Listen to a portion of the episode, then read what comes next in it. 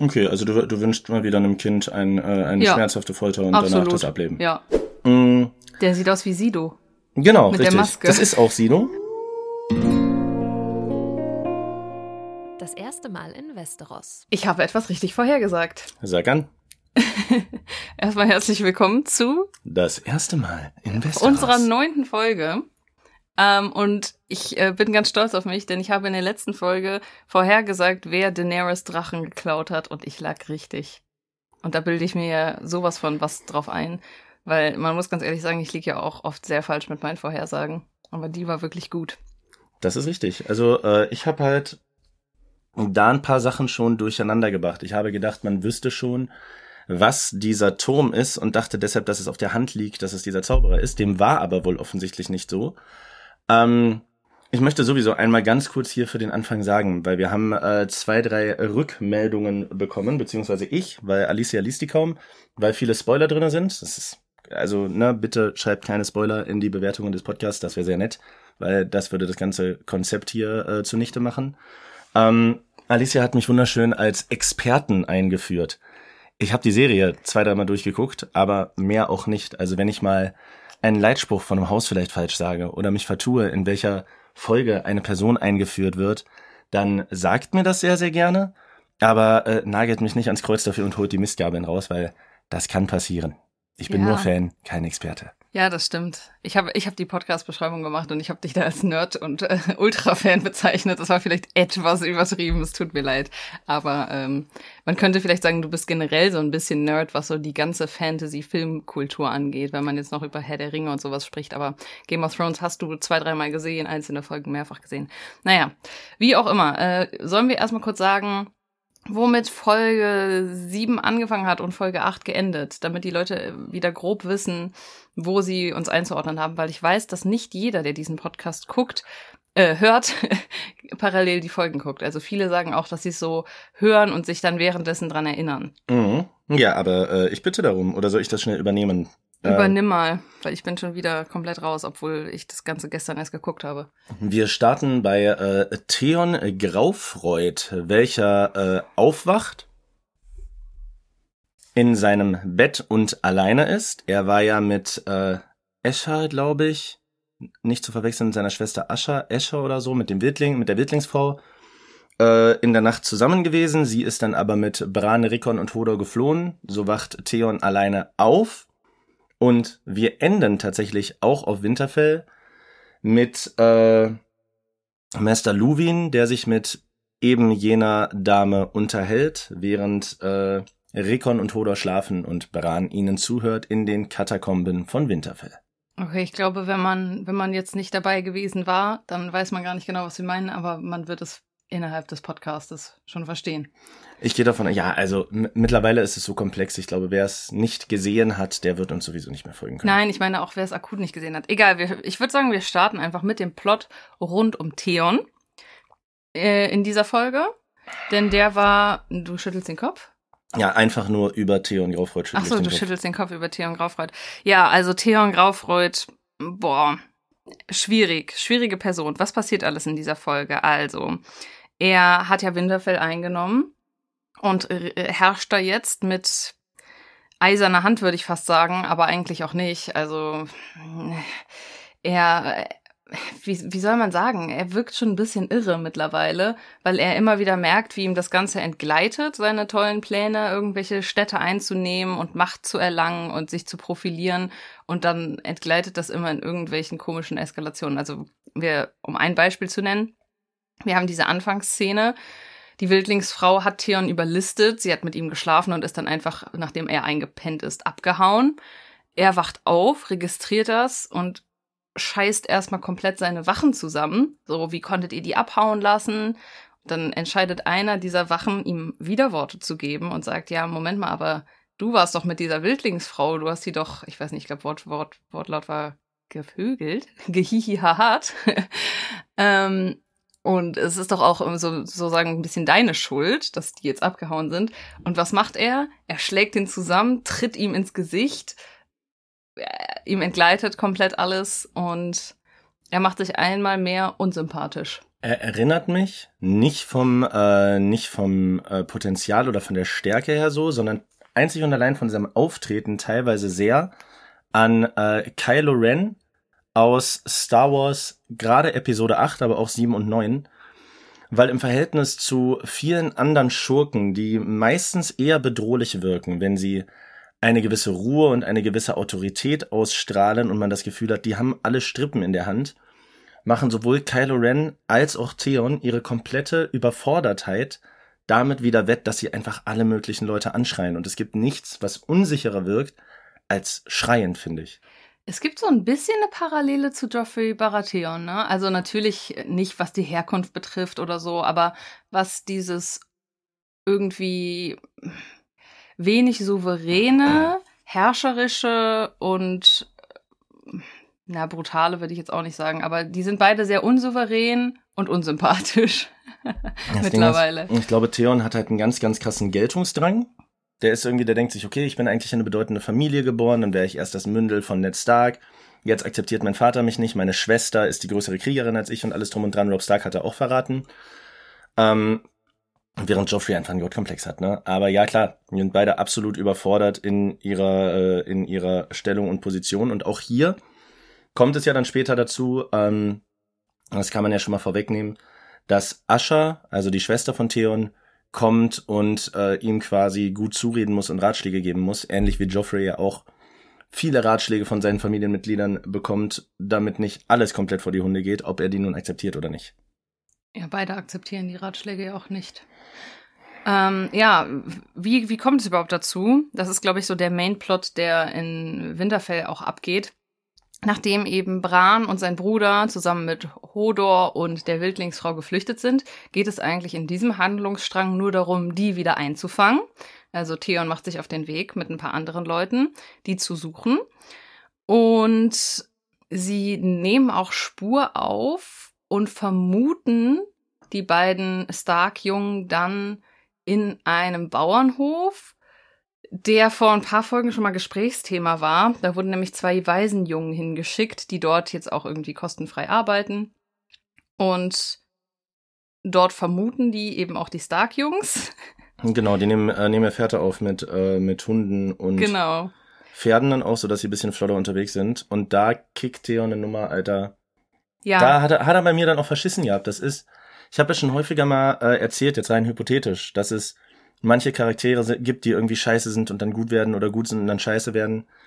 Aber wenn wir jetzt mal drauf kommen, was Theon da veranstaltet, das ist halt so ein Ding, der könnte, äh, der könnte am nächsten Tag ganz Westeros retten. Was er da gemacht hat, disqualifiziert ihn obviously für mich einfach. Ja, egal, was, was passiert. Er, was hat er nämlich gemacht? Er hat so getan vor den Leuten in Winterfell, als hätte er Bran und seinen Bruder geschnappt. Und zwar hat er das so gemacht, er hat zwei Kinderleichen, die komplett verrußt und verbrannt waren, genommen und dann auf dem Dorfplatz präsentiert und gesagt, doch. Er hat nicht einfach verrußte Kinderleichen genommen. Ja, ja, er hat diese er beiden hat weisen Kinder genommen und selber verbrannt. Ja, pass auf, aber das Ding ist, wir wissen das ja am Anfang noch nicht. Also uns als Zuschauer, wir werden ja erstmal im Unwissenden gelassen. Und uns werden nur zwei Kinderleichen präsentiert, die verbrannt sind und mhm. irgendwo ja an der Mauer runtergehangen werden. Und äh, Theon sagt dann, yo, das hier sind die beiden Stark-Kinder. Ich habe die gefunden, die sind abgehauen. Ich habe sie gefunden und gerecht und getötet. Und das ganze Volk ist natürlich sofort schockiert. Ich muss sagen, beim Schauen habe ich direkt gesagt, okay, das ist eine Finte. Also ich kann mir nicht vorstellen, dass die beiden Jungs wirklich tot sind. Und dadurch, dass die Leichen so verkohlt und verrußt sind, das deutet ja schon darauf hin, hm, warum lässt man Leichen so aussehen? Vielleicht sind es auch andere Kinder, die er uns da präsentiert als die Stark-Kinder. Am Ende der achten Folge kommt es dann auch raus. Ja, es waren die armen beiden Waisenkinder, die da auf diesem Bauernhof gearbeitet haben, die dann in dem Fall das Wortspiel Bauernopfer sein mussten, Maschallah. damit Theon sich als den rächenden Herrscher weiterhin präsentieren kann. Richtig, richtig, richtig arschige Aktion. Also so, selbst wenn er die geschnappt hätte, sie dann einfach zu verbrennen und, und ach, das ist ja, das ist einfach von vorne bis hinten daneben. Also Theon manövriert sich da irgendwie in was rein, aus dem irgendwie auch schwer wieder rauszukommen ist, glaube ich, weil er auch nicht den dementsprechenden Backup hat. Sein Vater hat ja auch nicht so viel Bock auf ihn. Oder wirkt es für dich so, wenn Theon sich jetzt wirklich in Konflikt mit den Starks begeben würde, als ob sein Vater dann sagen würde, ja Mann, den unterstütze ich, der wird ihn doch fallen lassen wie eine heiße Kartoffel. Absolut, wir sehen es ja auch dann. Dann kommt nämlich diese Szene, die du eben schon erwähnt hast mit der Schwester, die ihm auch sagt, ey, Junge, was ist bei dir falsch?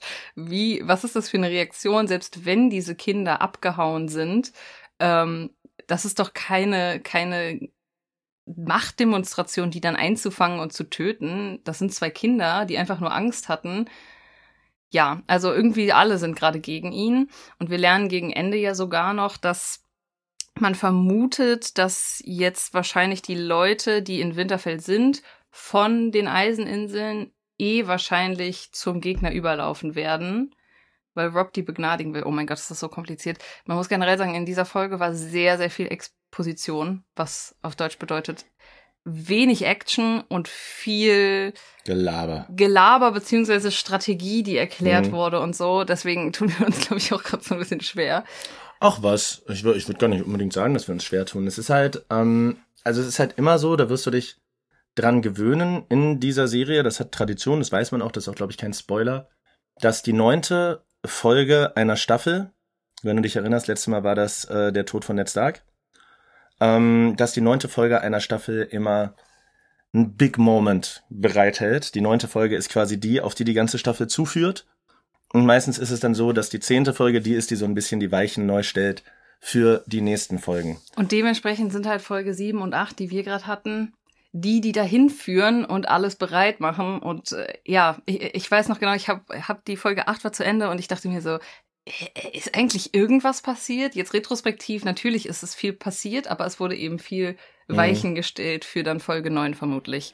Mal sehen. Um das Ding vielleicht abzuschließen, also Theon entgleitet so ein bisschen die Kontrolle, hat man das Gefühl, über sich selbst als auch über die Pläne, die er macht. Er hat sich ein bisschen übernommen, so würde ich es darstellen. Ähm, ja, zum Ende und zum Ende sieht man, dass äh, der Plan, den äh, die Wildlingsdame mit Hodor und den Jungs hat, ein ähnlicher einer ähnlichen Argumentationsstruktur folgt wie Pippin, als er zu Baumbart sagt, bring uns ganz nah an Isengard vorbei. Wenn wir ganz nah an ihm heranflutschen, sieht er uns bestimmt nicht. So, denn sie verstecken sich nicht irgendwo ganz, ganz weit weg, sondern sind von diesem Haus, wo die beiden Waisen äh, dann am Ende auch umgebracht wurden, durch den Fluss, damit die Hunde die Pferde verlieren, zurück nach Winterfell und verstecken sich jetzt quasi direkt unter Theon Graufreuz allerwertesten in den Katakomben. Genau, ja. Das stimmt. Das wo sie dann auch darüber sprechen, dass die beiden Waisenjungs verstorben sind. Also der äh, Meister Luwin sieht es, der sieht Ascha, kann dann, äh, kann dann dahin gehen, quatscht mit ihr und die reden auch darüber, dass sie vermuten, dass es die beiden Waisenjungs sind. Einigen sich, es Bran und Rico nicht zu erzählen. Bran ist allerdings wach, der arme, gebeutelte, und hört, dass zwei Waisenjungs für ihn gestorben sind. Ja, tragische Geschichte. Boah, ich finde es krass eigentlich der Gedanke, ne, dass man sich dort versteckt, wo der Feind ist, weißt du, an was mich das erinnert? Richtig random. Aber früher in der Schule hat man ja so ein bisschen, ähm, wie nennt man das? Dieses ähm, Feuerball oder so gespielt. Wenn es ist so, man läuft, alle laufen frei in der Turnhalle rum und mhm. dann gibt's so die Leute, die fangen und dann müssen die die Leute abtreffen. Und meine Freundin und ich haben irgendwann so einen Trick entwickelt, dass wenn man einfach nicht schreiend rumrennt, sondern sich einfach nur gerade und ruhig an die Wand stellt, dass man dann meistens übersehen wird, selbst wenn die Leute direkt an einem vorbeilaufen, die die Jäger sind, weil die nur fokussiert sind, wo laufen gerade Leute weg. Mhm. Ein bisschen erinnert mich daran, okay, voll random.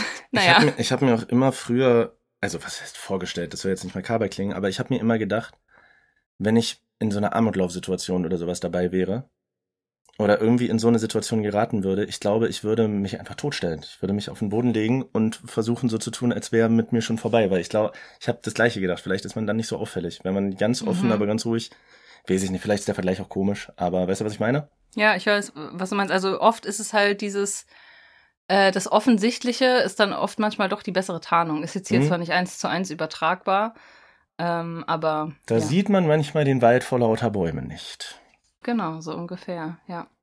Gut, also alle sind im Winterfell, sowohl äh, Theon als auch die Startjungs, Hodor, Luwin und so weiter und so fort. Wir können ja dieses Mal, weil wir ja wissen, es geht jetzt in eine gewisse Richtung und Handlungsstränge werden, also es werden einige Handlungsstränge demnächst aufgelöst oder neu orientiert, so viel kann ich dir sagen. Deshalb würde ich sagen, wir machen das heute einzeln, weil so viel unterschiedliches Zeug ist, was auch parallel läuft.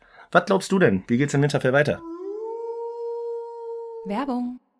Wie es in Winterfell weitergeht, ähm, das Problem ist, ich muss ganz ehrlich sagen, ich habe jetzt mittlerweile verstanden, man kann einfach manche Dinge nicht vorhersehen. Wir werden ja später noch über äh, Jamies Gefangenschaft reden und dass der ausbricht. Ähm, und das war zum Beispiel auch sowas, was man null vorhersehen konnte, meiner Ansicht nach. Deswegen, wie soll es in Winterfell weitergehen? Also ich denke, die Starks werden zurück nach Winterfell kehren. Also wir wissen, dass die nicht wissen, dass angeblich die Kinder tot sein sollen. wow. Also die Starks erfahren nicht vom Tod, vom vermeintlichen Tod von Bran Stark. Weil Theon alle Raben getötet hat. Weil Theon alle Raben getötet hat. Ja, also da sind die Veganer mal wieder empört. Das finde ich ja ein Unding, die armen Raben. Was können die dafür? Naja, aber Trotzdem wissen die Starks ja, dass Theon Winterfell eingenommen hat. Das wissen sie noch. Das, da ist der Rabe noch durchgekommen zu dieser Information. Und sie planen ja auch irgendwie dahin zu reiten und zu sagen, ey, ergebt euch, wir werden euch alle begnadigen, ihr dürft alle nach Hause gehen, Hauptsache ihr lasst Winterfell in Ruhe. Und der Einzige, der zur Rechenschaft gezogen werden soll, ist Theon. Und daher wäre meine Prognose, jetzt einfach die rein logische, dass es da jetzt so weitergeht, dass irgendwann ein paar Stark-Leute angeritten kommen und sagen, yo, wir erobern diese Stadt jetzt hier zurück, ergebt euch, verpisst euch und alles gut. Oder was ich mir als zweite Alternative vorstellen könnte, dass doch irgendwie diese Botschaft die Runde macht von wegen, yo, Bran Stark ist tot, das andere Stark-Kind ist tot, obwohl die Raben getötet wurden und irgendwer das weiterträgt. Und es dann natürlich eine bitterböse, blutige Rache geben könnte, weil, also wenn, ja, wenn jetzt Rob Stark erfährt, okay, meine beiden jüngeren Brüder wurden von Theon getötet. Da würde, da würde er keinen Spaß verstehen. Da würde er, glaube ich, keinen Spaß verstehen, ja. Ich glaube, das, wird, das, würde, das würde für Theon auch äh, nicht in einem einfachen, obwohl ich es, äh, wir haben ja schon oft darüber geredet, wer wohl wie gut köpfen könnte. Ich glaube, das würde nicht bei einem einfachen Köpfen bleiben. Ich glaube, das würde für Rob Stark dann vielleicht auch eine längere Bestrafung bedeuten. Ich hatte gerade noch eine weitere Idee. Vielleicht könnten die Schattenwölfe auch noch mal eine Rolle spielen, weil wir haben die bei der Flucht auch gesehen. Da sind sie mitgelaufen. Und die beiden Wölfe der jüngeren Jungs haben jetzt in letzter Zeit nicht so viel Plot bekommen, obwohl man ja eigentlich weiß, dass die ganz doll aufeinander geprägt sind. Also wir haben mhm. ja in der ersten Staffel diese Szene, wo Bran im Bett liegt und dann sein Schattenwolf ihn bis aufs Blut verteidigt vor dem Angreifer. Und eigentlich könnte es auch sein, dass irgendwie der Schattenwolf von Bran Theon anspringt und zerfleischt. Irgendwie sowas könnte ich mir auch vorstellen. Also sagst du, die äh, Zukunft von Theon sieht nicht rosig aus. Nee, das glaube ich aber mal sowas von gar nicht. Nee. Okay, ähm, wir werden sehen, ob du, äh, ob du damit recht behalten sollst oder nicht. Ich erinnere mich nur zu gut, wie es mit Theon Graufreud weitergeht. Das heißt, wir haben vermutlich auch einen brutalen Tod. Mal sehen. Wir werden sehen. Also ich erinnere mich an einige Schicksale nur zu gut. Und es sind meistens die, die entweder auf eine sehr spektakuläre Art und Weise die Serie verlassen oder eine sehr spektakuläre Wandlung durchmachen oder am Ende eine Rolle spielen. Also ich würde sagen, dass ich bei allen Charakteren, die seit Staffel 1 dabei sind, noch ziemlich genau weiß, wie und auf welche Art und Weise sie noch eine Rolle spielen. Okay. Das heißt, es kann sowohl bedeuten, nächste Folge Hardy Tschüss Theon Graufreud, es kann aber auch bedeuten, Theon Graufreud bis zum bitteren Ende dabei gewesen. Man weiß es nicht.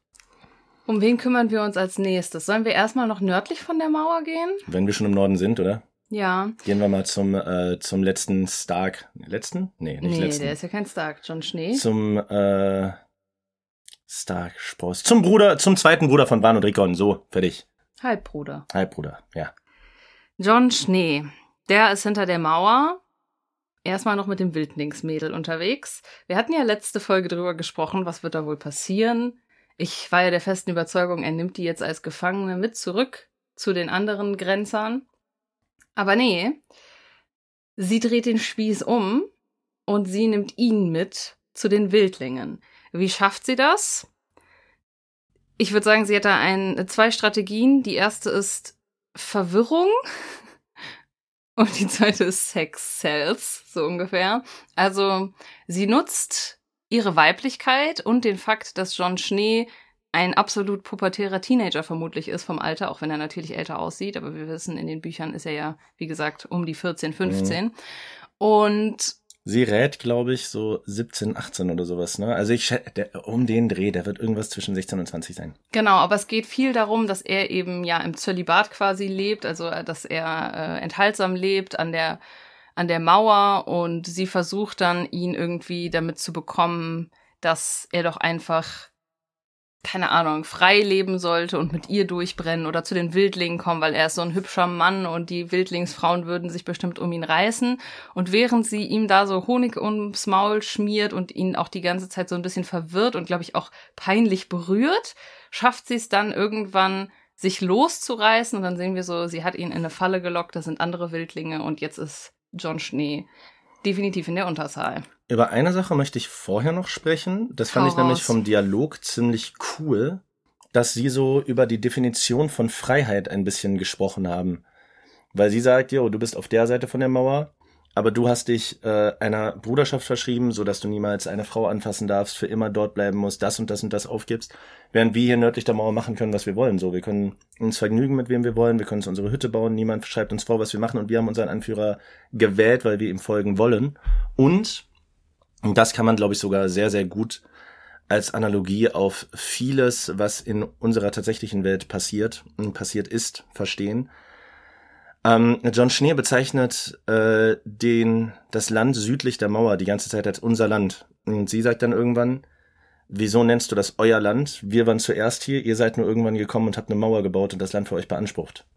Ja. Es geht Was man ja tatsächlich auf sehr, sehr viele, auf sehr, sehr vielen Ebenen auf unsere Welt ob es jetzt die äh, Kolonialzeit war oder aktuelle Imperialkriege, die geführt werden oder so, übertragen kann und wo man sich dann, auch wenn es eine Fantasy-Serie ist, auf jeden Fall aktuelle Gedanken drüber machen kann. Definitiv, ja. Er, äh, John Schnee sagt zwar auch, dass er wohl mit seiner Familie zu den ersten Menschen gehört hätte. Das ist auch ein Begriff, der jetzt da eingeführt wird. Keine Ahnung, ob der noch relevanter wird. Von den ersten Menschen haben wir schon, äh, haben wir schon häufiger gehört. Echt? Und der König, König Andalen und der ersten Menschen und so weiter und so fort nennt Geoffrey Baratheon sich, Daenerys Sturmtochter aber auch. Oh, okay. Ähm, die ersten Menschen waren, glaube ich, ne, nochmal kein Experte. Äh, die ersten Menschen waren, glaube ich, einfach tatsächlich so, wie der Name es sagt, genau die, von denen äh, Ygritte, die Wildlingsfrau, hier redet. Nämlich äh, die ersten, die im Norden gelebt haben, damals die alten Götter angebetet haben, bis der Süden dann bevölkert wurde. Okay, ja, da zählt John Schnee sich auch zu. In dem Zusammenhang habe ich mir übrigens auch Gedanken gemacht, was ist eigentlich mit John Schnees Mutter? Er ist ja ein Bastard, das wissen wir ja. Sein Vater ist Rob Stark.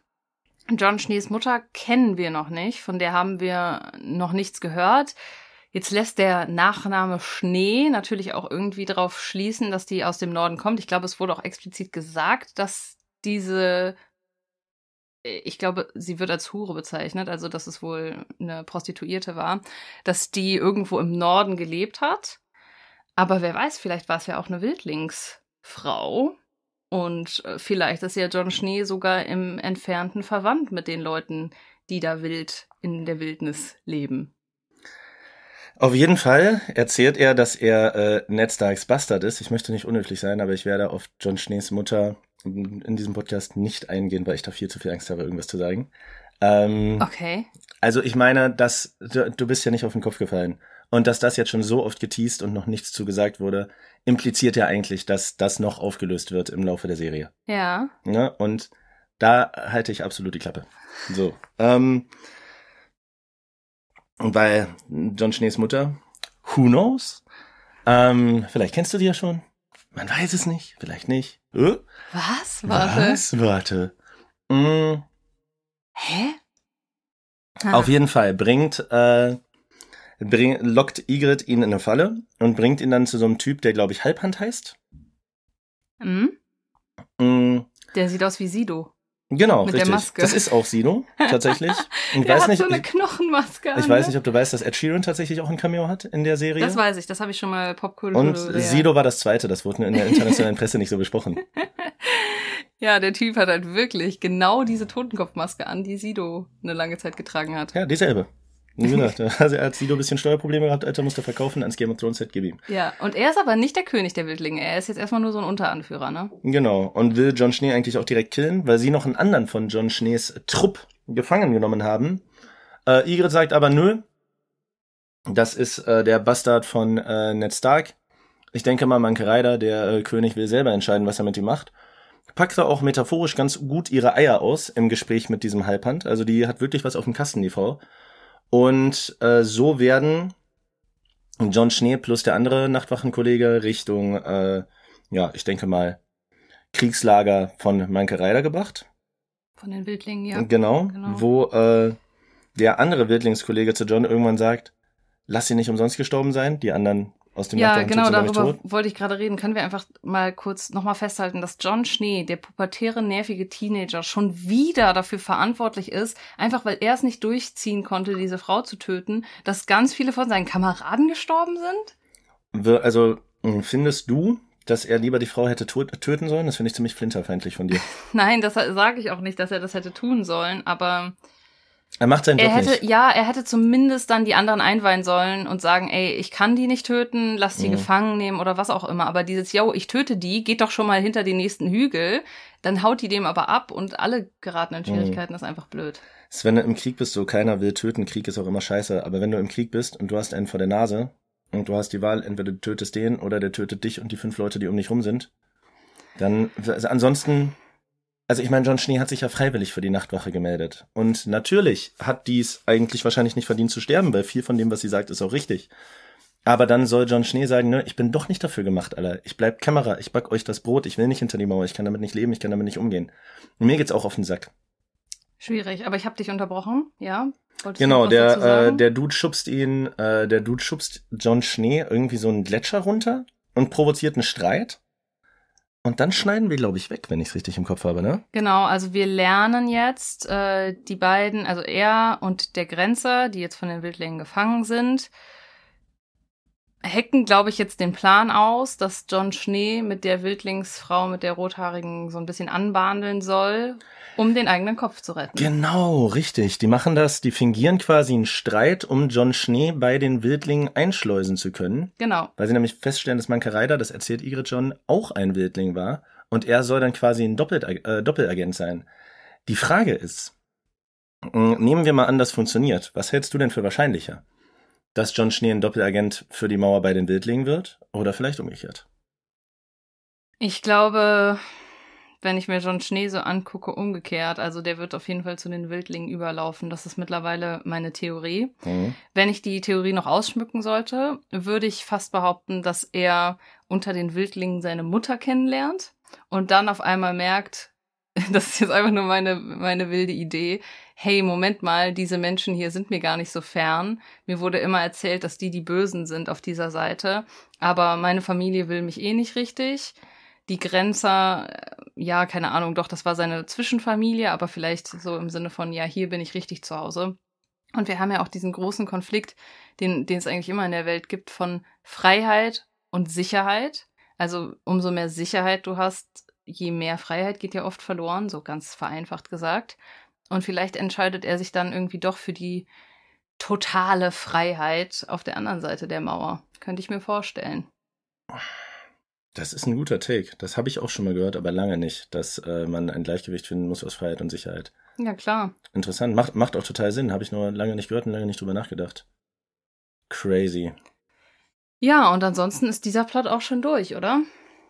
Mehr oder weniger, ja. Also auch da, äh, auch da wird es langsam interessant. Ich muss tatsächlich sagen, ich habe ähm, John Schnee als nicht so nervig in Erinnerung gehabt. Er ist schon recht nervig. Ja, so, zumindest jetzt Staffel 1 und Staffel 2 bis hierhin. Schwierig. Die, die Serie hat viele junge Charaktere, die sich irgendwie übernehmen und in Situationen geworfen werden, die total romantisch und cool klingen. Und wenn es dann aber soweit ist, das nicht mehr sind, dieses Grenzerleben so, weißt du, du hast dann, weiß ich nicht, zu dem Zeitpunkt einen 16-jährigen Jungen, der zu Hause nicht äh, aufgenommen wird, sein einziges gutes Verhältnis ist zu seinem Onkel, der an der Nachtwache ist. Und er stellt sich die Nachtwache so heldenhaft und cool vor und Zölibat ist ja eh egal.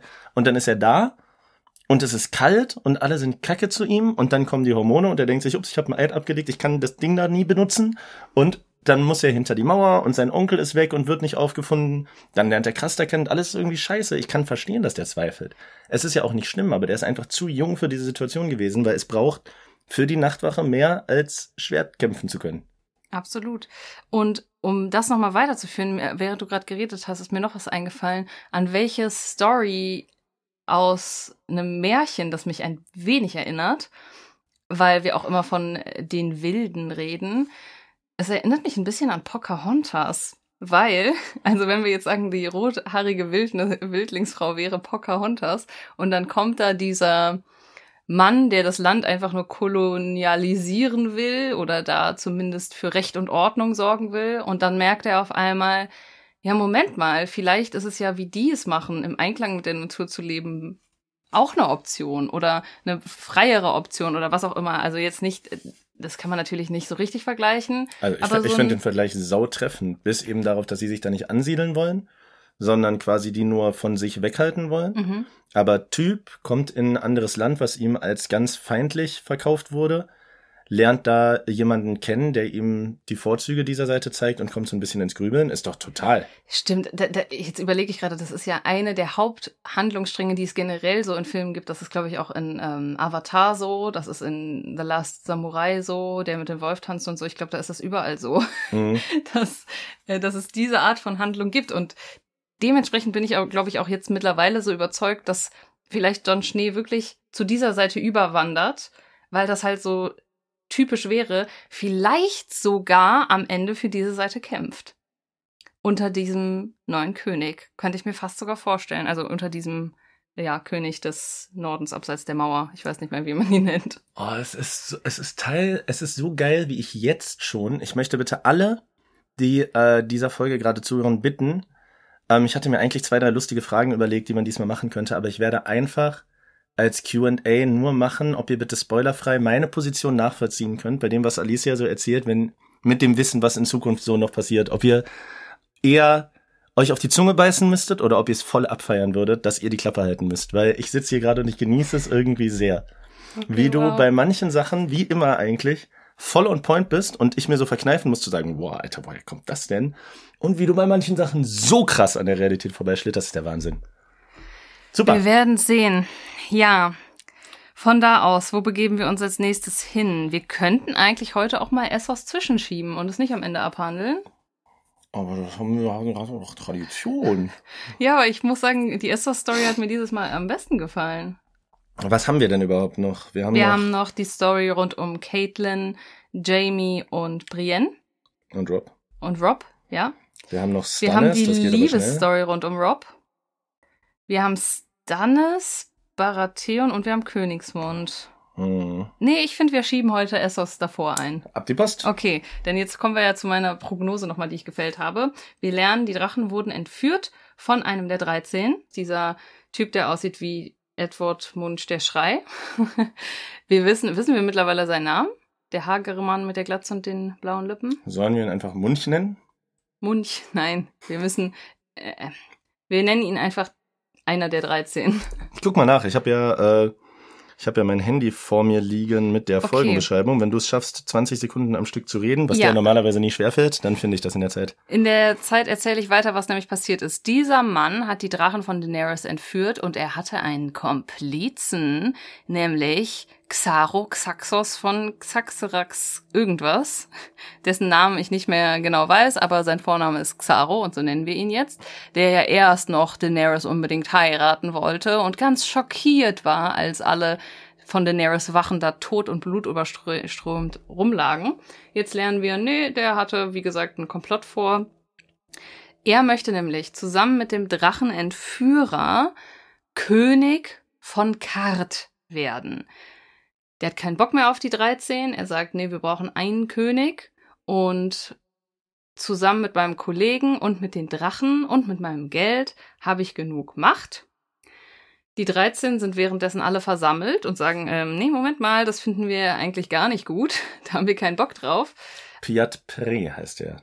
Ja, okay, Piat Pré, der dünne, hagere Mann.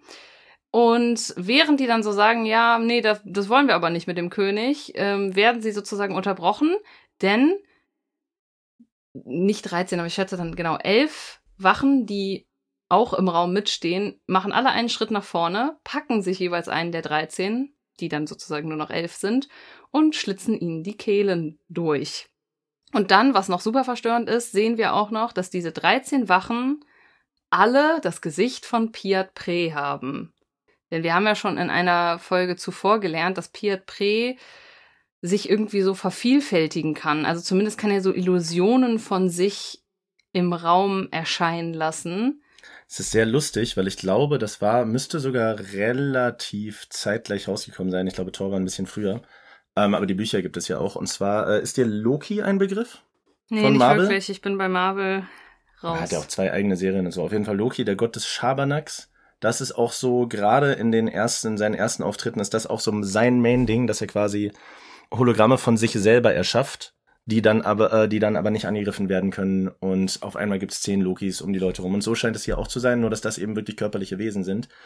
Wir sehen aber später, als Jora Mormont dann nämlich zu Hilfe eilen möchte und einen von denen angreift, dass es dann plötzlich doch nur noch eine Illusion war. Das bedeutet, die können töten, diese von ihm geschaffenen Illusionen, was es auch immer ist, aber können eben nicht getötet werden. Und, Und das, ist ein das ganz ist- geiler Skill, Alter.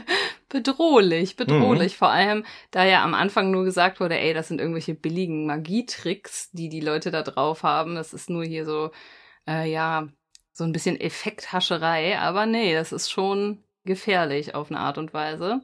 Daenerys ist auch schockiert von der ganzen Situation und haut eben schnell ab aus diesem Turm, wo das alles stattfand. Ist jetzt immer noch ohne ihre Drachen. Obwohl, glaube ich, diese 13 ihr versprochen haben, dass sie die Drachen ruhig sehen darf. Na, er hat, äh, also er hat, glaube ich, verstanden, dieser Piat Pre, dass die Drachen sie brauchen, um nicht zu sterben. Das bedeutet, er sagt ihr, komm in unseren Turm, da sind deine Drachen, dann wirst du wieder bei ihnen sein. Ähm, und jetzt bahnt sich so ein kleiner Clash an, weil Jorah Mormont sagt zu ihr, geh da nicht rein, das ist genau das, was er will, er ist ein Magier, gegen ihn kannst du nicht bestehen und so weiter und so fort. Sie sagt aber, erinnerst du dich, als ich damals ins Feuer gegangen bin und wieder rausgekommen bin und drei Drachen dabei hatte und unversehrt war? Das bedeutet auch Daenerys hat ja so ein bisschen magische Fähigkeiten, das wissen wir ja schon. Und es läuft wohl darauf hinaus, dass die in diesen Turm jetzt gehen wird, um ihre Drachen zu holen und möglicherweise sich auf so einen Showdown mit diesem Piat Pre einlassen will. Naja, sie könnte natürlich auch irgendwie die Rolle erstmal mitspielen und sagen, ich helfe euch hier, König zu werden, beziehungsweise dass die irgendwie so eine Doppelspitze bilden. Und ich nähere die Drachen weiter und helfe euch hier zur Macht zu kommen. Ich glaube aber, Daenerys will das nicht. Sie will ihre Drachen einfach zurück und dann rüber segeln nach Westeros. Daenerys war ja bisher nicht die allerkompromissbereiteste, ne? Ja, das stimmt. Absolut gar nicht. Jetzt habe ich eine Idee, wie Daenerys eventuell an die Drachen kommen könnte. Das ist jetzt meine, das ist jetzt meine Taktik, wie ich das machen würde, wenn ich Daenerys wäre. Weil wir wissen, Daenerys kann nicht zaubern. Das Einzige, was wir bis jetzt über Daenerys wissen, was sie kann, ist Feuer. Gegen Feuer bestehen. Also wäre doch die beste Lösung, einfach den ganzen Turm anzuzünden, wo die Drachen drin sind. Den Steinturm, meinst du? den Steinturm, ja, die müssen den mit Benzin übergießen oder so. Und dann zünden die den an und dann kann Daenerys da reingehen, weil ihr macht das Feuer ja nichts aus. Und die anderen Menschen, die da drin sind, verbrennen oder müssen fliehen. Und so könnte sie doch ihre Drachen holen. Ich finde das einen guten Plan. Also ich glaube, so einen hohen Steinturm mit ganz viel Benzin zu übergießen in einer Welt, in der es kein Benzin gibt und dann hat die ein Feuerzeug? Die könnte ja auch mit einer Fackel reingehen. Als ob der Steinturm von innen, als ob da nicht Holz drin ist oder so. Ach, keine Ahnung, ich weiß es nicht. Nee, ich weiß es wirklich nicht. Aber äh, Irgendwas, irgendwas mit Feuer könnte sie versuchen. Ja, ich muss aber generell sagen, wir reden jetzt halt schon viel über Daenerys und ihre Drachen und die potenzielle Macht, die diese Drachen mit sich bringen. Und die beiden von den 13, die noch über sind, glauben das ja auch, weil sie sagen ja, ey, damit können wir hier König von Kart werden. In diesen Folgen erwähnt aber jemand in Königsmund, nämlich der Eunuch,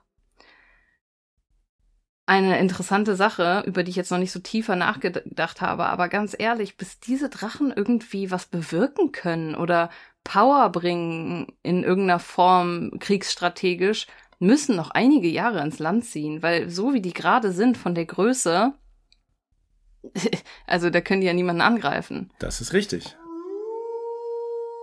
Werbung. Um äh, kurz da anzuknüpfen, weil ich habe eine sehr, sehr gute Überleitung. Ähm, du glaubst also, dass Daenerys äh, erstmal das Spiel mitspielen wird und dann im Hintergrund versuchen, über eine Art von Feuer oder was auch immer da sich nicht auf der Nase rumtanzen zu lassen. Ja, also, ich glaube, okay. sie versucht über eine List ihre Drachen zurückzubekommen. Alrighty.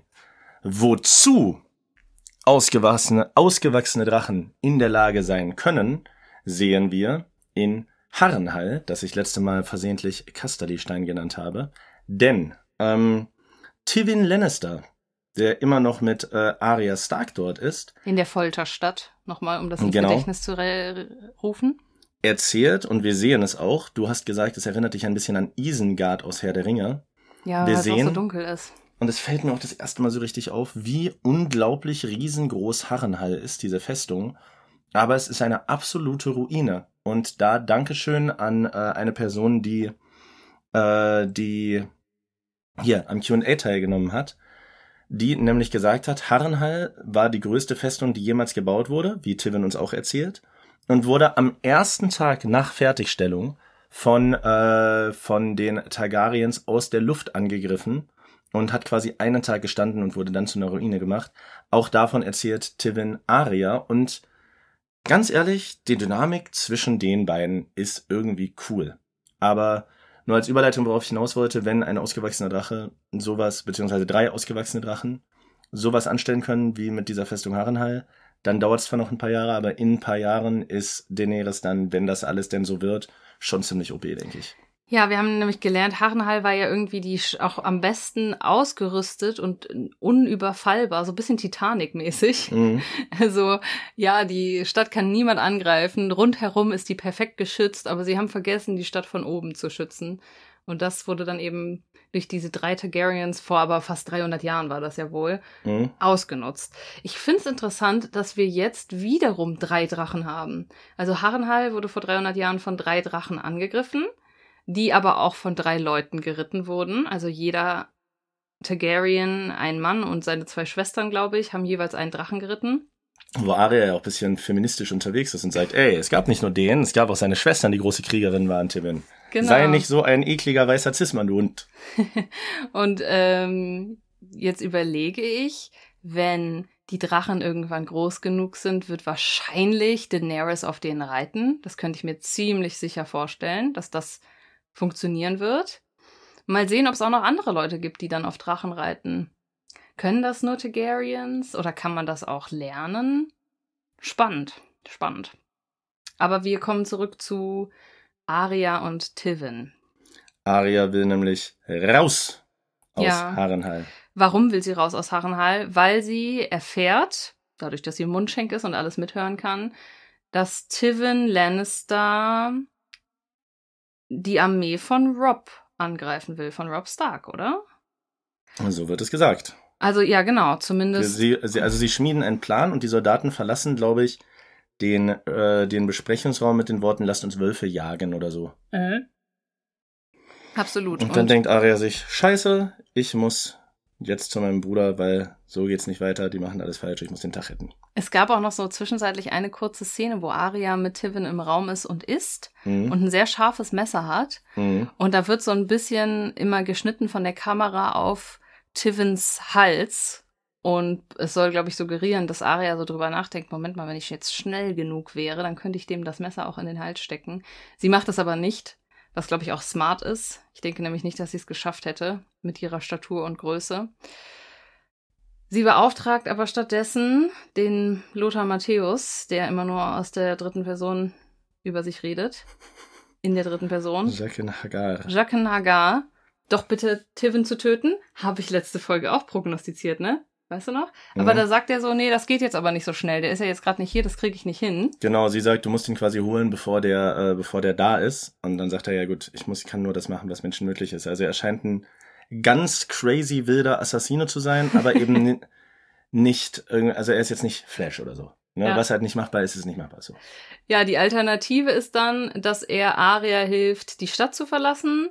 Und obwohl er ja immer vorher so war, so ja, ein Menschenleben kann ich nur mit einem anderen Menschenleben aufwiegen und so, ist es jetzt aber irgendwie komplett egal. Er tötet einfach alle Wachen. Naja, aber das macht, das fädelt Arya ganz gut ein, indem sie sagt, ey, entweder du machst das und das, weil er scheint, äh, er hat es irgendwie auf die Götter geschworen, dass er jeden letzten Namen akzeptiert und sie sagt, okay, du, dein Name, du bist derjenige, den ich töten will. Außer du holst uns hier raus. Also sie lässt ihm die Wahl zwischen sich selber umbringen oder sie äh, ihnen bei der Flucht helfen. Mhm, ja. Und dann hilft er ihnen eben bei der Flucht. Also heiße Pastete, Aria und der Schmied Gendry schaffen es aus Harrenhal zu fliehen und sind jetzt vermutlich erstmal allein unterwegs. Wir werden sehen, wohin. Ansonsten ist auch da nicht mehr sonderlich viel passiert, außer dass wir jetzt lernen, okay, die Löwen sind auch unterwegs zu den Wölfen, was schon wieder so eine Exposition ist eigentlich für die krasse Folge 9, weil da wird wahrscheinlich der Showdown kommen. Sollen wir dementsprechend einmal kurz zu den Wölfen kommen? Wir haben einfach, wir haben, die Lannisters kämpfen einfach an zwei Fronten, ne? Also die in Königsmund machen sich ja ready für Stannis Baratheon, der angesegelt kommt. Also da ist Löwen gegen Hirsche. Und auf der anderen Ja. Seite reiten die, äh, reiten die anderen Löwen gegen die Wölfe. Ja, genau. Nächste Folge werden so viele Leute sterben. Oder niemand, wer weiß. Klar, lass über Wölfe reden. Ich liebe Wölfe. Sollen wir erstmal den, den, den kleineren Plot abhandeln, der um Rob Stark passiert? Es geht weiter in der Liebesgeschichte. Endlich wird Hihi hart. Es hat sich abgezeichnet, Es oder? hat sich absolut abgezeichnet. Die äh, Heilerin, ich habe ihren Namen vergessen aus Volantis. Wir sind mal wieder schlecht Talisa. Talisa. Wir sind mal wieder schlecht mit Namen. Ich Zieh mich doch nicht direkt mit rein, ich Alter. bin mal wieder schlecht mit Namen. Talisa aus Volantis. Deren Schauspielerin übrigens eine Enkelin von Charlie Chaplin ist. Oh ja, hier haben wir wieder Filmtrivia. Die Schauspielerin ist eine Enkelin von Charlie Chaplin. Wow. Sie überzeugt Rob jetzt vollends von sich. Sie erzählt dann auch noch so eine emotionale Story, wie sie dazu kam, Krankenschwester zu werden, weil ihr Bruder mal ertrunken ist und ein Sklave hat ihn reanimiert und da sie hat ist ein sie bisschen zu gut, oder? Sie ist ein bisschen zu glatt, Alter. Sie, sie ist, ist so, halt die perfekte ja, Wifey. Sie ist so schön und engagiert und von edlem Stand, will davon aber nichts wissen und solidarisiert sich mit dem gemeinen Volk und so. Ja. Und dann hast du auf der anderen Seite Rob, der über seinen Vater redet und Ehre und die sind mir ein bisschen zu glatt im Moment. Ich liebe Rob, aber das ist sehr Ja. kitschig. Es ist sehr, sehr kitschig und dann sagt Rob, ich will gar nicht die Frau heiraten, die ich heiraten muss. Ich will dich. Keine Ahnung, dann fallen sie beieinander her. Es ist sehr romantisch. Was aber ja erstmal auch noch kein Problem ist, denn es ist ja eine reine Standeshochzeit für äh, Walder Frei, um eine seiner Töchter irgendwie mit einem Stark zu verheiraten fürs Ansehen und politische Bündnisse.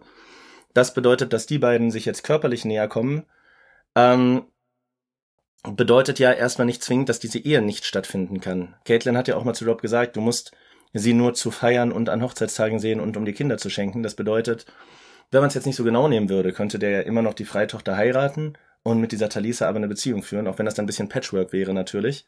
Patchwork, das wäre Betrug. Ja, in der damaligen Zeit, Ja, naja. I Mhm. mean, Ja, könnte natürlich nach wie vor sein. Oder, was ja auch passiert, wir haben ja nicht große Verhütungsmaßnahmen, was passieren kann, ist, dass sie jetzt vielleicht schwanger wird oder so. das ist natürlich auch richtig. Wäre natürlich auch möglich. Ja, Ja. man, man, man, äh, wenn es, es hätte mit Sicherheit so viel weniger Kriege und Intrigen auf der Welt gegeben ohne Sexualtrieb. Hm, ja, kann schon sein. Wie gesagt, wir haben ja schon oft gesagt, dass diese Serie eigentlich nicht das Lied von Eis und Feuer, sondern das Lied von Krieg und Hihihaha heißen müsste. Stimmt. Es ist ja wirklich insane. Der andere Handlungsstrang, der währenddessen bei den Starks passiert, Der auch ein bisschen interessanter ist. ja, der wirklich interessanter ist, ist der um Jamie Lannister als Gefangenen und im Prinzip seine Beziehung oder seine Interaktion mit Caitlin Stark. Da hattest du einen guten Guess, ähm, muss ich sagen, denn äh, es kommt ein Lannister, ein relativ unbedeutender Lannister, den Rob geschickt hatte, um Cersei äh, das Angebot zu übermitteln, einen Gefangenenaustausch zu machen, kommt zurück und sagt, nee, das Angebot wurde verweigert. Und äh, Rob will ihn aber nicht töten, weil er irgendwie ehrenhaft seine Aufgabe gemacht hat, sondern sagt, jo, unsere Zellen sind so voll, pack den mal zu Jamie mit in die Zelle, dann können die beiden abhängen. Und äh, abhängen auch. Im wahrsten Sinne des Wortes. Und Jamie, der da mit seiner äh, am Hals gefesselt in seinen eigenen Exkrementen sitzt, spricht dann mit äh, spricht dann mit seinem entfernten Vetter, wie gesagt, ein ganz unbedeutender Zweig der Lannister-Familie. Mitgefangenen? Und dieser Dialog streckt sich über sechs, sieben Minuten. Es geht darum, er war mal Jamies Knappe und Jamie ist so ein angesehener großer Ritter. Und irgendwann während dem Dialog hast du gesagt, Das dauert schon ziemlich lange, der stirbt gleich. Und ich war so, okay, now, now you're into it, Alter. Das kann es ja nicht sein, weil Jamie ist auch irgendwie ganz nett und verständnisvoll während dem Dialog und hört ihm zu. Und es war so Ende- wie so dieses, äh, das letzte, das letzte Abendmahl, wollte ich fast sagen. Er hat ihm nochmal so voll gönnerhaft und so zugehört und so gesagt, ach, du bist ein toller Junge und ich kann mich mit dir identifizieren und ich war genau wie du. Du bist eigentlich wie ich und der- das ist ja für den, für diesen kleinen Knappen total toll und er denkt sich so, oh, mein Vorbild redet hier gerade mit mir auf Und ich- Augenhöhe. Ich möchte dir mal eine Frage stellen. Es kommt dann nämlich zum Ende, dass äh, Jamie sagt, bisher hatte ich keine Fluchtmöglichkeit, aber jetzt hat sich vielleicht etwas gegeben. Und du musst etwas für mich tun. Und dann sagt dieser ehemalige Knappe, was muss ich für dich tun? Und Jamie sagt, sterben. Und auch ein bisschen dramatisch, Alter, ein bisschen overdramatic. Und dann, ja, schlägt er ihm den Kopf ein, kann man so sagen. genau. um so eine der. Wachen in die Zelle zu locken, ähm, die dann nach der Gesundheit von diesem Jungen guckt, sodass Jamie sie in dieser Ablenkung von hinten angreifen, erwürgen kann und sich so aus der Zelle befreien. Das ist der Plan. Hätte nicht genauso gut funktioniert, wenn dieser äh, Lannister-Cousin gesagt hätte, und was muss ich dafür tun? Du musst so tun, als ob ich dir gerade was angetan hätte und so lenken wir die Wache ab. Weil ich bin ja dein großes Vorbild, du machst es eh für mich. Stimmt. Wäre auch eine Möglichkeit gewesen, oder? Oh mein Gott, jetzt wo du sagst, du hast komplett recht. Weil es ist ein verficktes Vorbild, der würde den wahrscheinlich nicht verraten nach der Nummer. Das hätte auch zu zweit funktioniert. Stimmt, er hätte einfach sagen können, ey, pass auf, ich hau dir jetzt eine runter. Hm? Es wird nicht zu fest sein. Tu so, als ob du tot bist oder zitternd am Boden liegst, damit die Wache hier reinkommt und ich uns hier beide befreien kann. Du hast absolut recht, da habe ich noch nicht drüber nachgedacht, aber das macht ja Jamie noch mal unsympathischer. Dass er sich einfach denkt, nee, nee, also damit der Plan hier Eier! funktioniert, muss ich dich töten. Ja, und der Plan geht auf, ne? Also er erwürgt dann die Wache mit seiner Kette und schafft es zu fliehen. Wie genau sehen wir nicht. Ich denke mal, er nimmt sich dann den Schlüssel und schließt seine eigenen Ketten auf. Und doch sehen wir, dass er das macht. Ja? Ja. Oh, okay. Und flieht. Wird aber schon am nächsten Morgen, glaube ich, wieder eingefangen und zurückgebracht. Der Mann, dessen Sohn die Wache war und ihn bewacht hatte und jetzt tot ist, ist außer sich vor Wut. Nachvollziehbarerweise. Richtig, weil sein Sohn jetzt eben tot ist und sagt so, ey, zu Caitlin, weil Caitlin ist gerade in charge, weil Rob nicht da ist. Er ist ja gerade auf Liebestour mit seiner Alten. Er sagt zu Caitlin, ich will den Kopf, also ich will Rache. Ganz ehrlich, kann doch nicht sein, dass er hier flieht und dabei meinen Sohn tötet und jetzt lassen wir ihn schon wieder nur in der Zelle schmoren. Wir müssen mal ein Exempel statuieren. Caitlin weigert sich aber und sagt, nein, also ich glaube, sie macht es, weil er lebendig eben einfach wertvoller ist. Na, weil sie Schiss hat, dass, äh, wenn er tot ist, dass die Reaktion von Cersei dann sofort wäre, ihre Töchter, ich glaube, sie denken ja auch immer noch, dass Arya Ja. da ist, äh, ihre Töchter zu töten, Ja. ähm, so dass Jamie quasi die einzige Versicherung ist. Und da denkt Caitlin wie eine Mutter, aber nicht wie eine Kriegsstrategin, weil der andere, der Karstark, hat seinen Sohn eben auch gerade verloren. Na, was, heißt, was heißt für eine Kriegsstrategin? Keine Ahnung, es ist auf jeden Fall, es, es sorgt für Unmut. Es Das sorgt sorgt für für Unmut Unmut. in der ganzen Gruppe, ja. Und Caitlin ist dann abends auch mit Matthias Schweighöfer unterwegs zur Zelle und Brienne von Tart. Du musst die bitte Brienne. richtig nennen. Die ist jetzt neuerdings einer meiner Lieblingscharaktere. Darauf kann ich gleich nochmal eingehen. Erzähl Brienne weiter. von Tat. Sie gehen äh, zu den Zellen und merken, okay, die Karstarks, der aufgebrachte Vater und ein paar andere Leute betrinken sich da. Jamie wird die Nacht wohl nicht überleben. Die werden da dann in Selbstjustiz zu ihm gehen und ihn umbringen. genau, da, das ist die Sorge von Caitlin, dass die anderen Männer Ja. im Lager jetzt Selbstjustiz an Und dann Jamie üben. fasst sie einen Entschluss. Ja, es gibt erstmal noch eine Dialogszene, wo Jamie Caitlin nochmal die ganze Zeit von oben nach unten durchbeleidigt. Und man denkt sich so, okay, Caitlin wird jetzt gleich auch die Fassung verlieren und den Typen wahrscheinlich töten.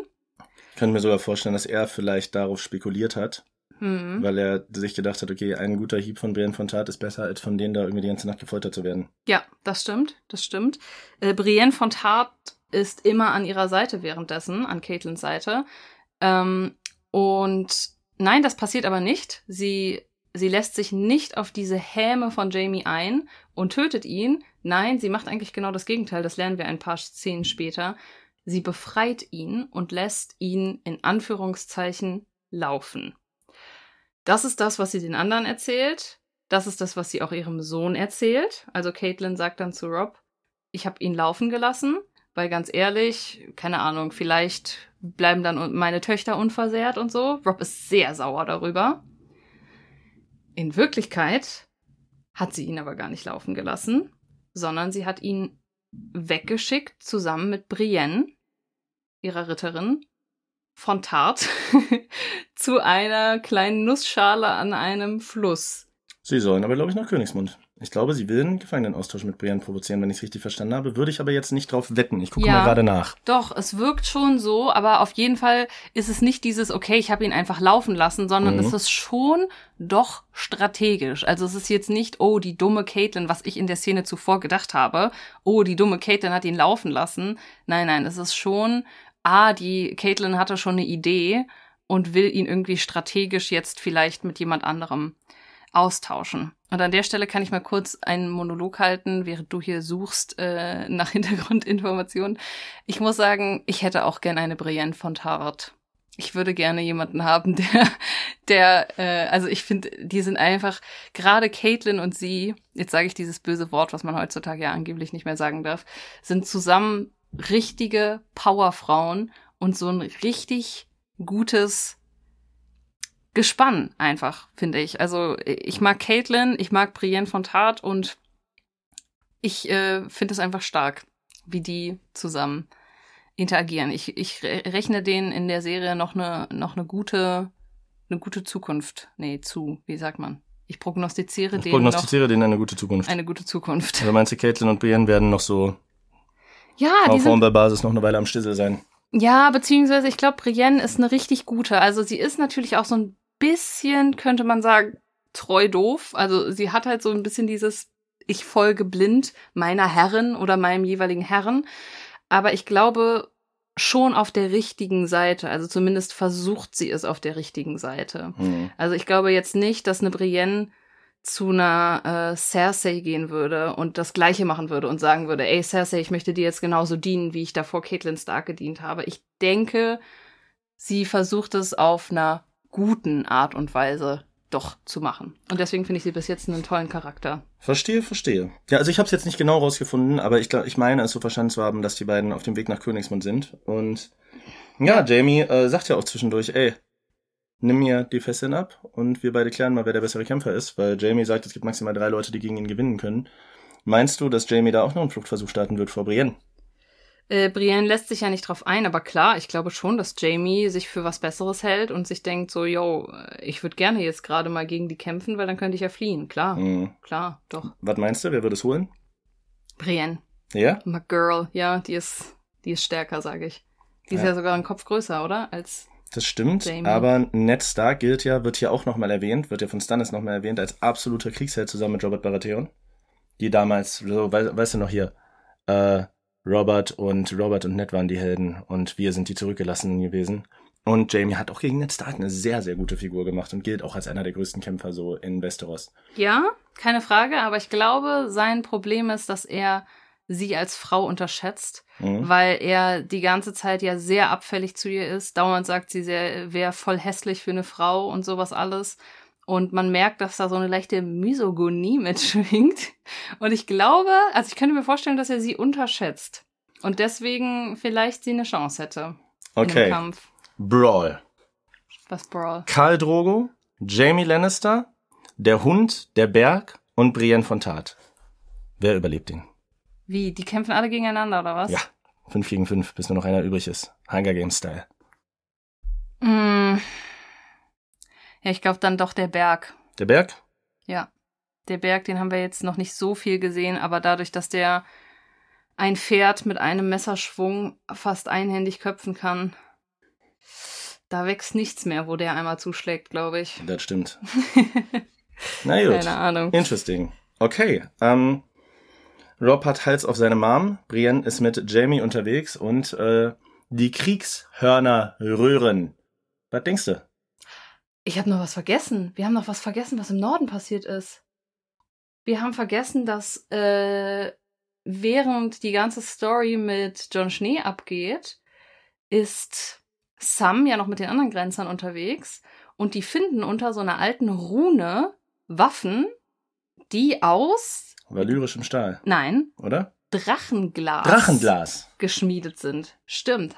ist jetzt, weiß ich nicht, haben wir jetzt noch nicht mitbekommen, wo das Plot relevant ist, aber wollte ich nur noch erwähnt haben. Richtig, das ist, das stimmt. Ja, so schwarzes, schwarzes Ja. Glas, ja. So, was wolltest du gerade sagen? Äh, ich wollte sagen, die Kriegshörner läuten und äh, alle machen sich kampfbereit. Was glaubst du, wie, äh, wie ergeht es Rob weiterhin? Wie es Rob weiterhin ergeht.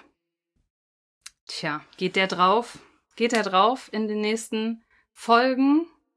Ich glaube nicht, nein. Der wird noch ein bisschen erhalten bleiben. Der wird noch ein bisschen erhalten bleiben, glaube ich. Aber es wird zum Kampf kommen. Früher oder später. Die Schlinge zieht sich zu. Die Schlinge zieht sich zu. Sollen wir noch zum letzten Plotpoint in Königsmund kommen? Ist es denn, wir haben noch, lass uns doch erst äh, Stannis kurz abarbeiten, Ach denn da so. gibt es nicht viel. Den gibt's ja auch noch. Da Da- gibt's gar nichts. Doch, da gibt es eigentlich eine Sache, die dich äh, freuen sollte, denn Stannis ist unterwegs mit 200 Schiffen. Und auch wenn Stannis, ich glaube, da sind wir uns einig, nicht mal ein Arsch, sondern einfach ein Unsympath ist. Ja, er macht Sir Davos zu seiner Hand, Genau. wenn er denn König wird, sagt Richtig. er, ja. Und ist ein Tagesmarsch, beziehungsweise ein Tagessegel von, eine Tagesreise von Königsmund entfernt mit seinen Schiffen. Genau. Und Königsmund weiß auch, yep, in ein paar Tagen werden wir belagert werden. Und äh, boah, doch in Königsmund passiert noch recht viel. Wir haben noch einiges zu besprechen. Ähm, also sie warten auf jeden Fall auf Stannis. Sie wissen, dass er kommt. Hm? Und äh, Tyrion bereitet sich darauf vor, auf diese F Belagerung, indem er alte Schinken wälzt Mhm. aus der irgendwie Königsmund-Bibliothek. Die, Bela die großen Belagerungen von Westeros.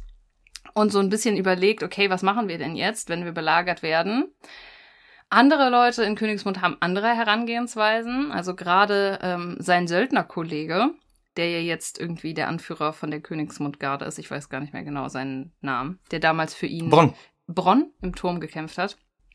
Der hat, äh, hat eine andere Strategie für die Belagerung. Der hat zum Beispiel erstmal einfach alle bekannten Diebe der Stadt töten lassen, weil er sagt, yo, ich weiß nicht so viel über Belagerung, aber was ich weiß, in einer Belagerung hat man das Problem, dass man nicht mehr viel Essen bekommt, dass die Leute Hunger bekommen und das ist die Zeit der Diebe. Und dementsprechend ist es schon mal gut, jetzt die Bevölkerungszahl so ein wenig zu dezimieren, weil das wird noch richtig übel, während wir belagert werden. Was, Ein, ja? Eine zweite wichtige Sache in Königsmund, abgesehen davon, ähm, ist, um hier eine Brücke zu schlagen, vielleicht, eine Brücke zu schlagen, Wir schlagen zu immer äh, Brücken. Cersei. Cersei unterhält sich auch zwischendurch mit, äh, mit Tyrion, der der Meinung ist, auch Joffrey sollte kämpfen. Joffrey, arrogant wie wir ihn kennen, sagt, ich werde meinen Onkel ein rotes Grinsen ins Gesicht malen. Und wir wissen alle, dass Joffrey Er von Stannis so Onkel- unglaublich auf den Sack kriegen würde. Er wird seinem Onkel kein rotes Grinsen ins Gesicht malen. Und dann nochmal. One-on-one. Joffrey Baratheon gegen Stannis Baratheon. Was denkst du? Ja, Wie lange denke- dauert der Kampf? Länger ich- oder kürzer als zwei Sekunden? Ich denke, Stannis Baratheon würde gewinnen. Ich würde sogar prognostizieren, dass ähm, er nicht mal gewinnen würde, weil ich würde behaupten, äh, Joffrey würde vorher Rückzieher machen. Ich Wie halte in ihn- Troja damals, wo Paris gegen Menelaus kämpfen will und dann so, nein, tu mir nichts mäßig. Erinnerst du dich? Das weiß ich nicht. Keine Ahnung, nein. Aber ich weiß, dass äh, Joffrey der Type of Guy ist, der erstmal große Töne spuckt und dann, wenn es soweit ist, sich wahrscheinlich in die Hose machen würde und einen Rückzieher macht. Ganz sicher. Cersei will ja auch nicht, dass er kämpft. Tyrion sagt, ey, das ist der König. Die Männer kämpfen, äh, die Männer kämpfen besser, wenn ihr König bei ihnen ist. Und Cersei sagt, Definitiv. nein, er ist noch ein Kind. Lasst ihn nicht weiß. Er ist, äh, er ist nicht immer gut und nicht immer so und so, aber er ist mein Sohn, er darf nicht kämpfen. Also sie scheißt auf alles. Man kann sagen, Pluspunkt, sie liebt ihre Kinder, aber bitte, so. Also du kannst, äh, Joffrey ist das verwöhnteste Blach, was ich jemals in Film und Fernsehen gesehen habe. Mhm. Unglaublich. Ja, ähm, ansonsten, die sind ja dann eine Zeit lang oben auf der, auf der Mauer und machen sich darauf schon mal bereit. Ich frage mich immer noch, warum noch keiner mal einmal dieses Seefeuer ausprobiert hat. Also es wird darauf hinauslaufen, bin ich mir ziemlich sicher, dass wir in der nächsten Folge einen Angriff zwischen Schiff und Land haben werden und dass da Seefeuer wahrscheinlich geschmissen werden wird. Meine Prognose ist ja vielleicht, dass das Seefeuer gar nicht funktioniert, dass sie das dann feststellen oder dass es irgendwie nach hinten losgeht. Bis jetzt wird aber nur aufgerüstet. Last but not least, während Joffrey nicht kämpfen soll, soll er aber eine andere Sache machen, denn die gute Sansa kann jetzt Kinder kriegen. Das stimmt. Warte, eine Sache muss ich noch vorher sagen. Wir haben noch einen anderen Plot, der währenddessen abläuft. Tyrion, hast du ja eben schon erwähnt, möchte, dass Joffrey kämpft, weil er sagt so, ja, wenn der König mitkämpft, dann kämpfen die anderen Leute viel, viel stärker, als wenn der König sich versteckt. Sansa will das nicht. Und Sansa sagt, nicht Sansa, Cersei, Entschuldigung, Cersei, seine Mutter will das nicht. Und Cersei sagt, okay, mein Sohn kämpft, aber jede Wunde, die ihm zugefügt wird, füge ich deiner Hure zu. Stimmt. Sie denkt Du ja hast da. gerade ganz große Augen gemacht. Ja, Haben richtig. vergessen, ne? Richtig. Ja. Sie denkt nämlich, dass sie, äh, dass sie Tyrions Love Interest Shay gefangen genommen hat und es wird auch geil aufgebaut. Das ist ein geiler Misslied. Und Ja. dann hat sie aber die falsche. Sollen wir es nochmal kurz, wir versuchen es nochmal für die, für die Leute, bei denen das was her ist, zu erklären.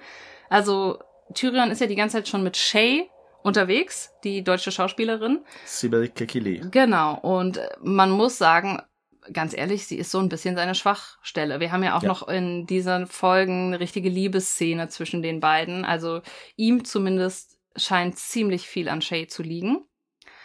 Und ja, dann sagt nämlich äh, Cersei, yo, ich hab deine kleine Lady gefangen genommen.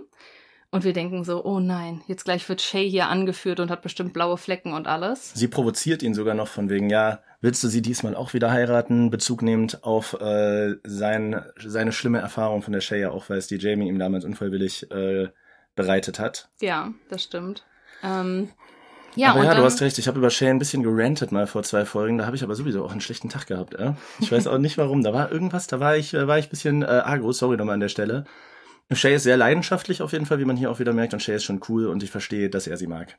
Ja, und äh, ja, dann wird eben die vermeintliche äh, Schwachstelle von Jamie, äh, von Tyrion reingeführt. Cersei ist ganz stolz und wir sehen dann, es kommt eine Frau zur Tür rein, aber es ist gar nicht Shay, es, Es ist, ist die Woo-Frau. Ja, genau. Es ist die Frau, die in einer der ersten Folgen mal so komisch den Rock hochgehoben hat. Es ist eine andere Prostituierte.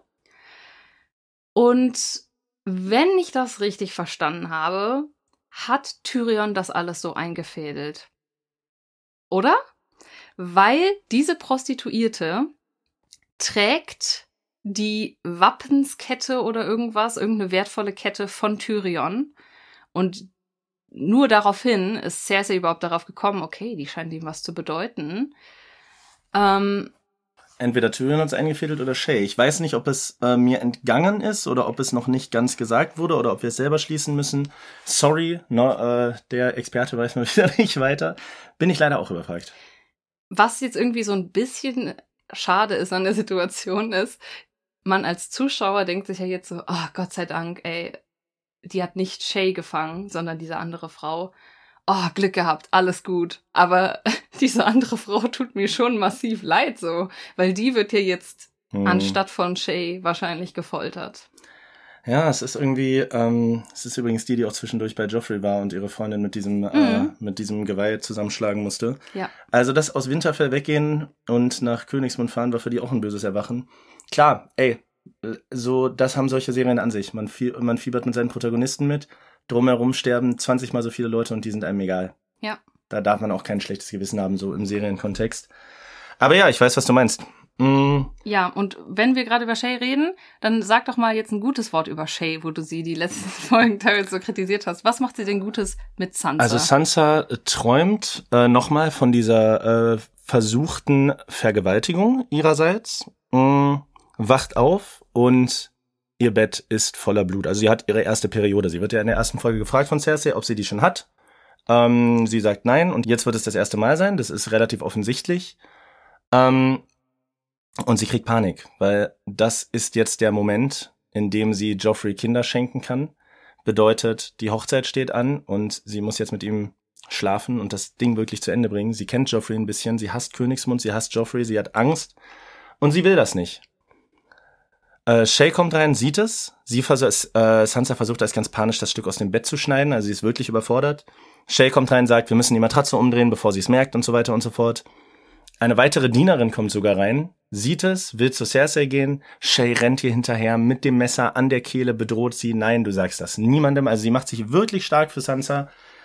Blöderweise kommt sie zurück in den Turm von Sansa und der Hund ist da. Und ich glaube, so engagiert Shay ist, dem Hund mit dem Messer drohen würde, da nicht so viel helfen. Das bedeutet, es wird leider Gottes trotz äh, Shays Engagement an Cersei getragen, die äh, mit ihr ein Gespräch führt von Frau zu Frau. Und sie ist in diesen Gesprächen immer nett und wirkt Ja. trotzdem immer bedrohlich. Die Worte, die sie sagt, sind immer nett, aber du hörst so richtig den Unterton. Und an der Stelle möchte ich echt nochmal, gerade jetzt in den Staffeln, die Schauspielleistung von Lena, ich glaube Hidi oder Hedy, ich weiß es nicht, manche sagen so, manche sind so, ich glaube Lena Hidi heißt sie, hervorheben. Die ist ohne wirklich, außer zu Tyrion böse Sachen zu sagen, wirkt die richtig gefährlich und giftig, Alter. Und ich finde, die macht schauspielerisch, gerade in Staffel 2 jetzt, äh, in Staffel 1 und 2, für mich den besten Job. Ja, die ist wirklich gut. Also, ähm, wie soll man sagen, Cersei in diesem Gespräch mit Sansa. Ich muss aber sagen, sie gesteht sich und ihr ja auch so ein bisschen ein, dass Joffrey ein Arsch ist. Also sie sagt ja so wortwörtlich, ey, äh, du kannst jetzt versuchen, dann diese Kinder, die er dir schenkt, zu lieben. Und das wird dein Zentrum sein und so der Aufmerksamkeit. Und das wird dir hoffentlich Hoffnung geben und sowas alles.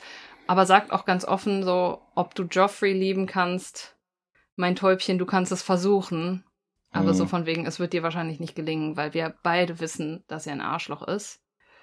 Sie ist äh, ja auch vor Tyrion, sagt sie ja. Ich weiß nicht, warum er so geworden ist. Und beide sind irgendwie auf einmal sehr open-minded damit, dass, die's, dass die was miteinander laufen haben. Weil Cersei sagt vor Tyrion ganz offen, ja, keine Ahnung, die Targaryens haben das schon immer gemacht und alles cool. Also sie redet vor Tyrion ganz offen darüber, der vor ein paar Folgen ja auch noch von Gerüchten gesprochen hat. Jamie erzählt Caitlin sogar, yo, meine Schwester war die einzige, mit der ich jemals was hatte. Also das gut gehütete Geheimnis ist auf einmal ganz normaler Klatsch geworden gefühlt. Kein Geheimnis mehr, nee. Ähm, aber ich glaube auch hier, also da sagt Cersei ja auch so, ey, das war eine Sünde und vielleicht wurden wir mit Joffrey für diese Sünde bestraft. Mhm. Also sie, sie ist da schon irgendwie ein bisschen reflektiert. Andererseits sagt dann aber Tyrion so, ja Moment mal, aber du hast doch noch zwei andere Kinder mit Jamie, deinem Bruder, die sind doch gut gelungen. Also alles gut, meine Liebe. so ungefähr fand ich Eins auch ein von denen bisschen hat er gerade komisch. weggeschickt. Ja, das stimmt, aber Übrigens auch interessant an der Stelle nochmal kleine, äh, kleine Anekdote zu letzter Folge. Erinnerst du dich, als dieser Aufstand ist und ähm, Tyrion so feststellt, es ist Gefahr und er sagt nicht, bringt den König in Sicherheit, bringt das, bringt das, und er sagt, bringt den Prinzen in Sicherheit. Der erste, wo er äh, den er durch den Seiteneingang ins Schloss schickt, ist mir da aufgefallen, habe ich dann aber vergessen, ist Tommen, Joffreys kleiner Bruder. Wenn du dich daran erinnern magst. aha. Wenn es nicht so ist, weißt du es jetzt. Also ist jetzt schon Ja. der zweite Hint, dass Tyrion deutlich mehr für Joffreys kleine Geschwister übrig hat, als für Joffrey selbst. Das stimmt, wobei man da natürlich auch das Alter anbringen könnte, ne? Also, ja.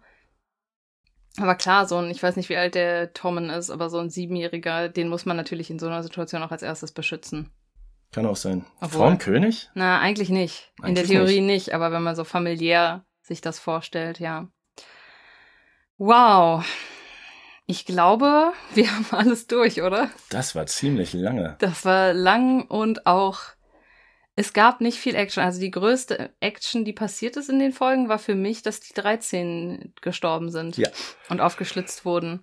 Viel mehr Action gab's jetzt nicht so richtig. Aber dafür erhoffe ich mir die Action in der nächsten Folge. Oh, lange Folge heute. Ähm, ja, äh, vielleicht kann ich dich ja überreden, dass wir die jetzt noch gucken. Ansonsten, ansonsten machen wir das die Tage. Ähm, Muss ich dir noch irgendwas voraussagen?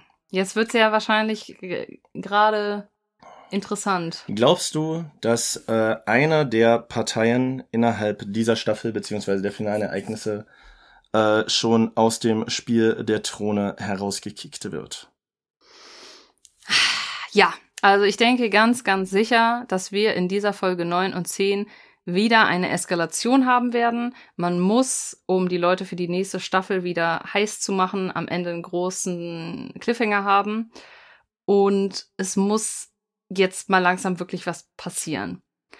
Meine Prognosen für potenzielle Tode wären, obwohl ich eben gesagt habe, nicht Rob Stark, ich könnte es mir trotzdem vorstellen. Was ich interessanter wäre, fände, wäre die neue Liebschaft von Rob Stark, Talisa. Talisa aus Volantis. Könnte ich mir vorstellen, weil das bricht natürlich einen, einen jungen Mann wahrscheinlich, der gerade seine große Liebe gefunden hat. Ähm, ich hoffe, dass Joffrey noch stirbt. vielleicht ist das äh, nächste Folge irgendwie. Ja, doch, das, das fände ich cool, wenn Joffrey stirbt. Das wäre jetzt langsam angebracht. Der bringt den Plot nicht mehr großartig voran. Wir müssen bald jemand anderes auf dem Thron haben. Und ja, ich fände es eigentlich ganz gut, wenn Joffrey jetzt so irgendeinen qualvollen Tod stirbt. Okay, also du, du wünschst mal wieder einem Kind ein, äh, eine Ja. schmerzhafte Folter und Absolut. danach das Ableben. Ja. Ja, da bin ich fiktiv. absolut bei dir. Und wie gesagt, ich glaube, dass sich John Schnee dem König hinter der Mauer anschließt. Ist auch meine Prognose. Gut, ähm, dann sind wir soweit am Ende. Zum Ende der nächsten Folge unseres Podcasts werde ich dich wieder staffelübergreifend, weil wir kommen zu einem Staffelfinale, fragen, wie es weitergeht. Und ich kann hier jetzt schon mal die Idee anbringen. Äh, Hörer, die die Serie schon mal gesehen haben, wissen warum. Und mich haben einige Nachrichten erreicht. Ich finde es übrigens gut, bis auf ein, zwei Ausnahmen, dass tatsächlich Spoiler-Nachrichten viel an mich geschrieben werden und die Leute dann auch sagen, okay, Alicia, schreibe ich das nicht. Äh, schreibt mir doch mal privat vielleicht äh, auf Instagram oder antwortet spoilerfrei äh, Alicia oder in den äh, Podcast Q&As, was ihr von der Idee haltet. Ihr wisst warum. Das Staffelfinale von Staffel 3 vielleicht inklusive Video Reaction aufzunehmen. Das können wir machen, aber es ist ja noch was hin. Ich wollte noch eine letzte Sache Ja, aber sagen. es, es, es, es, aber es erfordert ja schon Vorbereitung, weil wir produzieren ja auch vor, weißt du? Ich glaube, der Cliffhanger, ja, das stimmt. Auf jeden Fall. Danke, der, dass du sagst. Ähm, ich glaube, der Cliffhanger wird sein von, von Staffel 2 auf Staffel 3, dass jemand Neues auf dem Thron sitzt. Ich glaube, das wird der Cliffhanger sein. Ich weiß noch nicht wer, aber ich denke, das wird auf jeden Fall noch passieren, dass wir am Ende Folge 10 jemand anderen als Joffrey dort sitzen haben. Okay, dann finden wir doch mal raus, ob das passiert. Leute, danke euch für den Support. Schön, dass ihr es interessant findet. Äh, schön, dass ihr uns mögt und ertragt. Und wir hören uns in der nächsten Woche wieder, wenn es heißt. Das erste Mal in Westeros. Das war ein blödes Ende. Nein, das war super. Weil jetzt kommt dann das erste Mal in Westeros, weißt du? Okay, gut.